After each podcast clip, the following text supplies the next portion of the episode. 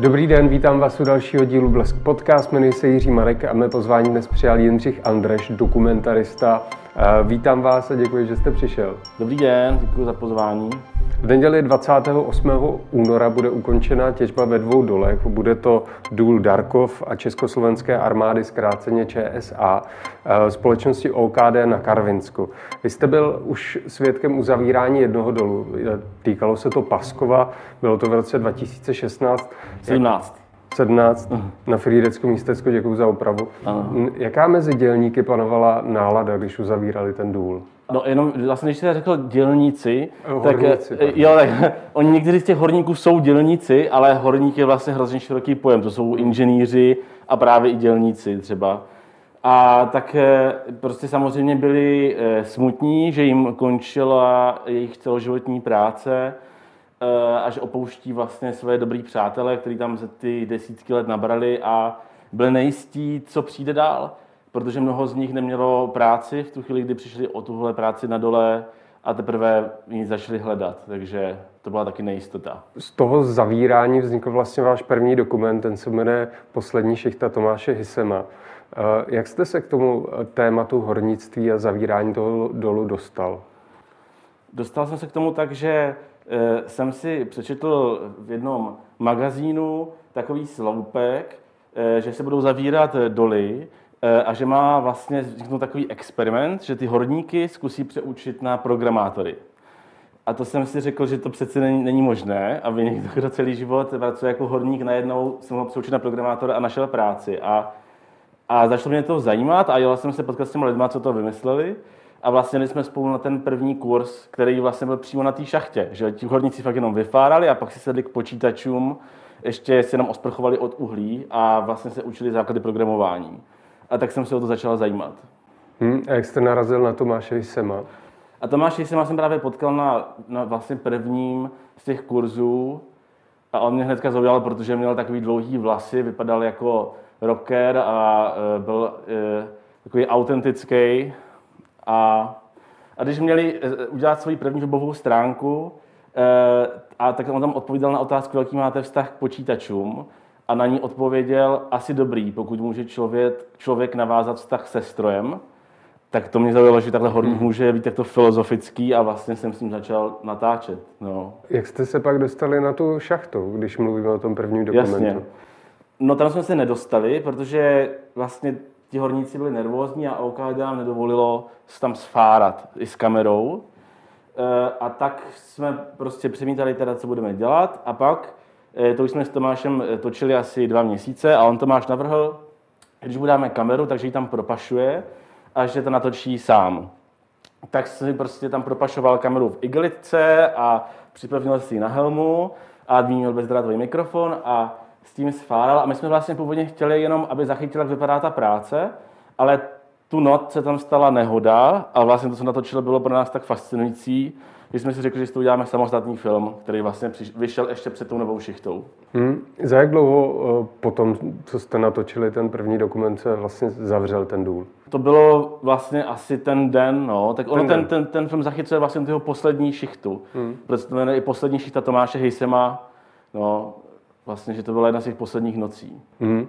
Tam je zajímavé, že jim praskl ten řetěz a oni ještě řeší, jestli to má cenu jako opravovat, ale pak stejně jdou a opraví to, i když... No to právě, končí. no, to nám přišlo neuvěřitelné. Jako, a to je i vlastně taková ta setrvačnost podle nějaké té stavovské cti, kterou, která si teda já si myslím, že tam pořád jako existuje, hmm. e, že prostě i když to nemá prostě smysl ten řetěz opravovat, tak ho stejně opraví, jako i když si ten důl druhý den zavře. Jako, a vidíme to obrovský úsilí, který k tomu vede vlastně. Hmm, hmm.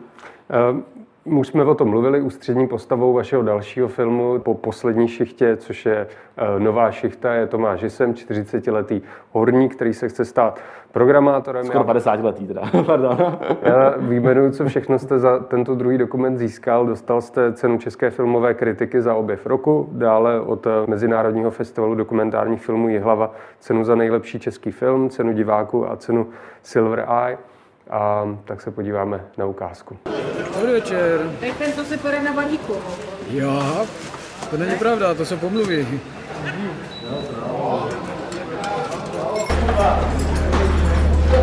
Máme pryč.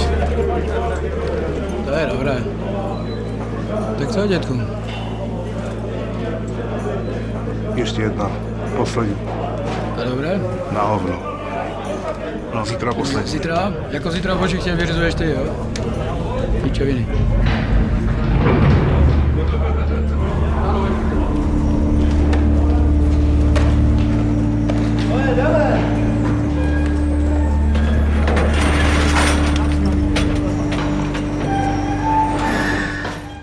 Věřil jste tomu, že se Tomáš jsem opravdu stane programátorem? No, já jsem tomu věřil, protože vlastně ten Tomáš, bylo vidět, že ho to hodně baví, že je hodně chytrej a že se hodně snaží. Uh, takže já jsem věřil tomu, že se naučí programovat, nebo aspoň třeba dělat webovky, nebo tak, že to vlastně velmi rychle v tom postupoval. Ale spíš byla otázka, jestli na tom trhu práce mu dá někdo šanci. Hmm. A to se vlastně potom i ukázalo jako ten největší problém, že vlastně ten Tomáš třeba nikdy nebyl na pracovním pohovoru v životě, že od, od, svých 20 vlastně byl na šachtě e, a že vlastně vůbec neví, jak, jak se vlastně prodat na tom trhu práce a taky mu nikdo nevěří, jako když má v CV, že byl 20 let na OKD a teďka chce být programátor. E, takže to bylo jako vlastně složitý. Kolik dalších horníků se stalo programátory? Tam e, to bylo vlastně trošku složitější v tom, že ono nejdřív projevilo hodně těch horníků zájem, ale potom jenom ti, kteří splnili vlastně takové vstupní testy, tak mohli jít na tu rekvalifikaci, jako na tu, na která byla na univerzitě. Hmm. E, a vlastně tam se dostalo pět horníků na tu rekvalifikaci a z nich dneska tři, pokud vím, tak pracují jako programátoři. Hodnotíte to vy osobně jako úspěch, že z pěti aspoň tři? Jo, tak mě to přijde neuvěřitelný. No. Hmm. E, jako, že, že vůbec jako takhle velká kariérní změna je možná u kohokoliv. Hmm. Teďka další data o práci v dolech přichází v současnosti poměrně dalších spousta lidí. V souvislosti ukončení provozu ČSA a Dárkov přijde k 1. 3. 1624 zaměstnanců OKD do státní firmy Diamo. Ta se stará o jejich rekvalifikace a zároveň také rekultivizaci pozemku po. Hm, jaký bývá většinou další osud těchto horníků? Uh, ono hodně záleží, jakou práci na tom dole zastávali, protože vlastně, jak jsem říkal, jako č- pojem horník je hrozně široký a jsou to stejně tak inženýři, stejně tak prostě lidi se základním vzděláním, kteří vlastně jsou jenom jsou, jsou dělníci, pracují hlavně hmm. fyzicky. Takže i potom ten jejich další život je hodně pestrej. Ale mnoho z nich jde prostě do fabrik, eh, někdy přijdou, přijdou vlastně celý ty kolektivy těch horníků třeba pod jednu fabriku, jakože přijde šéf i se svýma podřízenýma Mnoho z nich jde třeba, nevím, do automobilky, do Nošovic, ale často čili tomu, že vlastně mají hodně zničený těla, hmm. e, že někteří z nich třeba nedokážou zvednout ani ruce nad úrovní ramen, e, protože vlastně ty vazy mají tak poškozený. Takže to hodně z nich řeší, jestli vlastně dokážou projít tou vstupní zdravotní prohlídkou. No. hmm A v tom je ta jejich situace hodně těžká. Hmm. Oni dostávají roční odstupné, které je od 5 do 8 tisíc po dobu 12 měsíců. Přijde vám to jako adekvátní za to, jak se tam vlastně oddělali, když to řeknu takhle? No, oni těch dávek mají, co já vím, vlastně spoustu různých a to je jedna z nich. Ale třeba Tomáš jsem právě dostal pětiměsíční odstupné, jako dostal plný plat. Hmm. Že dostal vlastně plný plat po dobu pěti měsíců, nebo šesti, teďka si nejsem jistý ale i díky, díky tomu vlastně mohl na to rekvalifikaci. Díky tomu vlastně nemusel, že o 6 měsíců nic řešit a mohl fakt jako se studovat každý den od rána do večera. Uh, a vlastně někteří z nich mají nárok na důchod. Jako myslím si, že co se těch, eh, té podpory týče, tak jsme tady v Česku poměrně jako štědří oproti třeba východním zemím pořád, že to, je, že to mohlo mm-hmm. být horší. No. Když se koukneme na ty rekvalifikační kurzy, mluvili jsme o programování, ale dokážete říct, co dalšího tam je třeba v nabídce o, o co je velký zájem? Eh, tak je to třeba eh, svářeč, skladník, eh, nebo nějaký mechanik, technik v různých provozech. Hmm. Vlastně ta nabídka těch kurzů, které oni tam mají, je hrozně široká. A, a, a to programování byl opravdu vlastně jenom takový experiment, který ho využila jenom jako pár, pár lidí. Ale, ale myslím si, že tam šlo i o to, že to nebylo jenom, že se to netýkalo jen horníků, ale že vlastně ten trh práce se hrozně rychle mění a ten IT sektor extrémně posiluje a je tam spousta příležitostí. Takže vlastně se to týká i jiných lidí z jiných oborů možných, jako, protože ten, ten trh práce se proměňuje jako tímhle stylem, tak radikálně. A šlo i o to vyzkoušet, jestli jako nejenom horník, ale kdokoliv jiný z hodní jiného oboru takovouhle změnu může zvládnout. Myslíte si, že spousta těch horníků, když jste byl na tom pásku, už vědělo, co, co budou dělat, že měli třeba už eh, najít jinou práci? Jak kteří? Hmm. My jsme tam vlastně mluvili se spoustou horníků právě ten den, kdy se teda ten důl zavřel. Někteří už právě nastupovali do nějaké fabriky, nebo přesně věděli, někteří šli na rekvalifikaci, někteří vůbec nevěděli, někteří šli do důchodu, který byl jim přiznán nějak dřív. Eh, ale třeba tam, když jsme u toho, tam je taková část toho filmu, kdy vlastně ten Tomáš jakoby nemůže dlouho najít tu práci v tom IT a vlastně začne pracovat v takové fabrice, v takové cihelně. A, a tam to v tom filmu tam se to, ne, tam se to jako nevešlo, ale v té cihelně eh, vlastně byl celý ten jeho starý kolektiv eh, z té šachty. Eh, takže ho tam vlastně přijal jeho bývalý nadřízený ze šachty, ho pak při, při, jako přizvali do té fabriky, kde vlastně pracovala spousta jeho kolegů ze šachty. Protože zase ti zaměstnavatele vědí, že třeba horníci jsou zvyklí hodně makat a že jako nejsou líní, a takže to jako, takže vědí, jako, že to můžou být dobří zaměstnanci. No. Teď se podíváme teda na část vystoupení Tomáše Hysema, který dal pro TEDx Prague. No a teď jako co budeme dělat? No, tak že teď ti kluci, co byli vyučeni něčím, já říkal, já půjdu dělat tam, já půjdu dělat tam. A já říkám, já mám jenom Gimpl, jako to s tím. Že? No ale tak jsem si říkal, jako mám zkušenosti dlouholeté s vedením lidí a tak, jako říkám, zase nebojím tak o práci. A potom přišla ta nová šichta, která, která měla pomáhat horníkům, s nápadem, který vlastně předeslala nějaká další firma, firma LMC, přišla s nápadem, že by třeba z horníků mohli být programatoři. Ne? Hej, my jsme se tak chlamali na té šachtě. Jo? Jako, hor, horníci programátor, jako co chceš programovat, vagon s uhlam, nebo co? Jako, to, to, je jako, to já si myslím teda, jako, že, že to bylo přestřelené. Ale oni na tom, oni na tom trvali a, a teď to bylo, hlaste se, kdo má zájem být programátorem, že? tak všichni chodí, Všetci chodili kolem toho plagátu jako programátorem velkým obloukem a nedej bože, aby ti tam někdo viděl, že, že si to čteš. Že? Jako to. tak, eh, tak jako to, no ale potom teda přišli, přišli s tím, že bude guláš. Jo, tak se to, akce se naplnila, že přišlo 25 lidí, říkáme, fajn, budeme všetci programátoři, ne, už po, počítač umíme zapnout.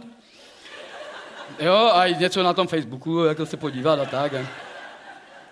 A jako vlastně celý ten projekt Razíme cestu začal úplně úžasně, protože kdybyste to viděli, když máte plný sál horníků 40 a výše, a oni vám řeknou, zapněte si počítače a, a teď si zkusíme programování. A se všichni, a No a oni nám dali nějaký program, kde jsme jezdili s nějakou kreslenou princeznou a kreslili jsme si obrázky. Ale samozřejmě, jako musel, už jsme to tam měli, že udělej to, potom udělej to. Je, kurina, už jsme programatoři, my jsme všichni, po té první hodině, jak jsme nakreslili každý hvězdičku s tou princeznou, jsme říkali, kurina, to v tom Silicon Valley už se třepou, jako, ne? Já jsem měl otázku, čím vás vlastně Tomáš Hysem zaujal, vy byste mi na to odpověděl. Ale jak byl on moc volný k tomu, abyste s ním trávili volný čas? Nakonec jste byli i v jeho bytě, sledovali jeho milostný život. Hmm. Tak eh, jak to bylo těžké získat si jeho důvěru? Z začátku to moc eh, těžké nebylo. Myslím si, že to bylo i tím, že Tomáš trochu bral, že my jsme tak trochu někdo z toho nového světa, do kterého on teď jako přichází a objevuje ho. A že vlastně z začátku byl hodně rád, že s ním točíme. Hmm. Ale vlastně to bylo náročnější až postupně, e, i proto, že my jsme ho sledovali nakonec skoro dva roky a ze začátku jsme vůbec nevěděli, my jsme to točili jako studentský film ze začátku, mysleli jsme, že to bude třeba půl roku nebo tak. A e, jako to máš vždycky používal slovo, že ho otravujeme s tou kamerou, e, takže jsme ho takhle otravovali a, a jako byl statečný, že to vydržel no, s náma. Hmm. Jak na to reagovali jeho kamarádi, kolegové, když jste tam vy byli s kamerou? Jestli myslíte třeba ty scény v té hospodě, tak, eh, tak to my jsme tam jako nepřišli jako vlastně náhodně. My jsme se třeba s tím předtím několikrát potkali, my jsme třeba spolu šli společně na fotbal, a pak jsme si řekli, jako nemohli bychom spolu něco natočit, točíme tady film o Tomášovi, a oni na to přistoupili, to nebylo tak, že bychom přišli s kamerou do hospody, to bychom tam nic eh, nenatočili. Takže my jsme se dlouho vlastně s těma seznamovali a přátelili a až potom oni svolili, vlastně získali naši důvěru něco s námi natáčet. Hm, Bylo pro vás tohle prostředí nové, nebo jste měl předtím už s tím nějakou zkušenost s hornictvím a podobně? Bylo, bylo, no. Pro mě bylo vlastně i nové to prostředí fotbalových eh, fanoušků, zvlášť teda baníků, protože nejsem v Ostravě, ale, ale vlastně ani fotbal moc nesleduju. E, a to bylo, to bylo hrozně zajímavé, no. Pro mě bylo to... Jako vlastně myslím, že jsem si nějaké své stereotypy, které jsem měl, jsem překročil a v tom to bylo pro mě obohacující. Říkáte stereotypy, jaké stereotypy? Tak eh, třeba jsem měl takový stereotypy o fotbalových eh, fanoušcích, eh, že jsou vlastně jenom jako vulgární a vlastně jsem předal takový ten mediální obraz, který o nich je ve společnosti asi. Ale pak jsem třeba zjistil, že třeba mezi těmi fanoušky baníku panuje třeba obrovská solidarita, že vlastně to fakt jako taková stlená skupina, kde ti lidi si ohromně pomáhají mezi sebou a že vlastně to fandění není o tom, že někdo něco rozbije nebo zapálí nějakou světlici a že to je, v tom něco jako hlubý, hlubokýho. Tak je to třeba byl jeden z předsudků, který jsem si takhle proměnil.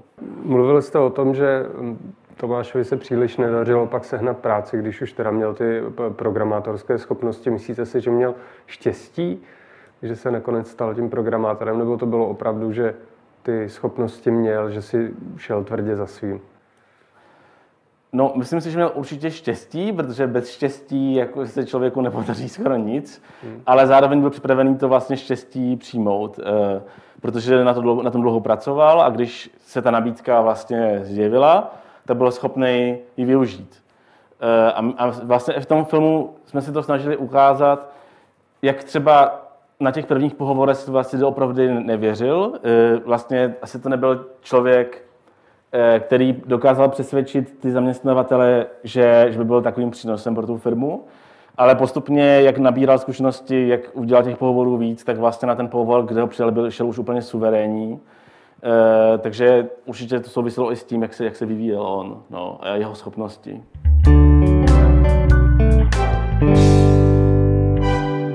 Pak jste tam měl jednu scénu z firmního večírku, kdy on byl venku s dalším kolegou. Myslím, ano. že to byl tesař, ten jeho kolega. No, to, no ale on byl jako ajťák. Ajťák, jo, ale jako kolega z firmy ajťák. No. Ale mě tam zaujalo, že oba pochybovali o tom, jestli jsou opravdu spokojení jako programátoři. Tak je to tak. No. Myslíte si, že je jako spokojený teďka? Myslím si, že teďka je spokojený a to vlastně hlavně ze dvou důvodů. Ten první je, že když prostě přišla koronavirová krize, tak samozřejmě on, když je v IT sektoru a dělá na e-shopech, tak vlastně nemá riziko, že přijde o práci a z toho hlediska je zabezpečený a určitě je v klidný vlastně. Hmm. A ten, a ten druhý eh, důvod, si myslím, že docela že je spokojený, je, že, ten, eh, že, ta, že, ta, že ta firma, na kterou narazil, je tak jako trochu jeho, jeho krve. Bych tak řekl, že to jsou takový jako ostravští programátoři, a e, jako nejsou to žádní prostě, já nevím, suchaři, nebo nevím, jak to říct, asi ajťáci obecně nejsou suchaři. To byl takový, takový můj předsudek, že ajťáci jsou suchaři, který jsem si proměnil. Ale že tam je taková jako hodně přátelská, vřelá atmosféra e, a jsou tam jako lidé, se kterými on si rozumí, takže to si tak, taky si myslím, že proto je vlastně tam spokojený. Hmm. To, o čem tam vlastně mluví venku, je, že z té práce programátora si tahá domů spoustu problémů. Naopak, hmm. když eh, byl horník, tak prostě udělal svoji šichtu a měl splníno a na nic nemusel myslet. Hmm. Hmm. Myslíte si, že narazil jakoby na ten současný problém, který řeší spousta lidí, kteří hmm. pracují tou hlavou, že si ty problémy prostě tahají domů? Určitě a i proto je, my jsme tam tu scénu e, dali, protože jsme chtěli ukázat, že jako to je ta nová šichta, že to není jakoby jenom všechno jako krásné a stoprocentní úspěch, Protože ono to tak trochu vypadá, že na tom titulku a tak, jako že vlastně je nejšťastnější na světě. Ale samozřejmě ten nový život přináší nové problémy, se kterými se bude muset nějak vyrovnat, jako je třeba time management nebo prostě sedavý zaměstnání a že to vlastně jako je další nová šichta, která ho teď čeká, že vlastně musí zvládnout ty nové problémy, které přichází s tím novým prostředím. Mm-hmm. Ještě poslední otázku, co tady mám, zase se dostaneme trošku dál od vašeho dokumentu. Mm-hmm. Podle ČTK se mají postupně zavřít všechny doly OKD. Po neděli teda zůstanou v provozu pouze dva ČSM Sever a Jich. Mm-hmm. Dokážete odhadnout, jak region ovlivní zavření těchto dvou dolů do budoucna? Popravdě si myslím, že už vlastně nějak neovlivní, eh, protože vlastně tam, že jo, dřív bylo tolik horníků a už vlastně jsou všichni propuštění, že to je už jenom opravdu špetka. Možná, že jako, možná nějak, nějak mentálně to vlastně ty lidi ovlivní, ale uh, Eh, ale vlastně v té Ostravě se už všichni museli nějakým způsobem rekvalifikovat, hmm. Eh, což bylo něco, na co jsme naráželi. A vlastně nás to udivovalo, že když jsme v Ostravě řekli, že tady máme film o horníkovi, který se přiučuje na programátora, tak vlastně všichni byli, no a co, jako, mm-hmm. to je tady úplně normální, tady se už každý na něco musel přeučit. takže v Ostravě to vypadalo, že ten náš film ani nebude nikoho zajímat. Mm-hmm. Já děkuji, že jste mi zodpověděl všechny nepříjemné otázky a vysvětlil spoustu stereotypů. To byl Jindřich Andreše, dokumentarista. Děkuju. A vám děkuji, že jste sledovali nebo poslouchali náš podcast.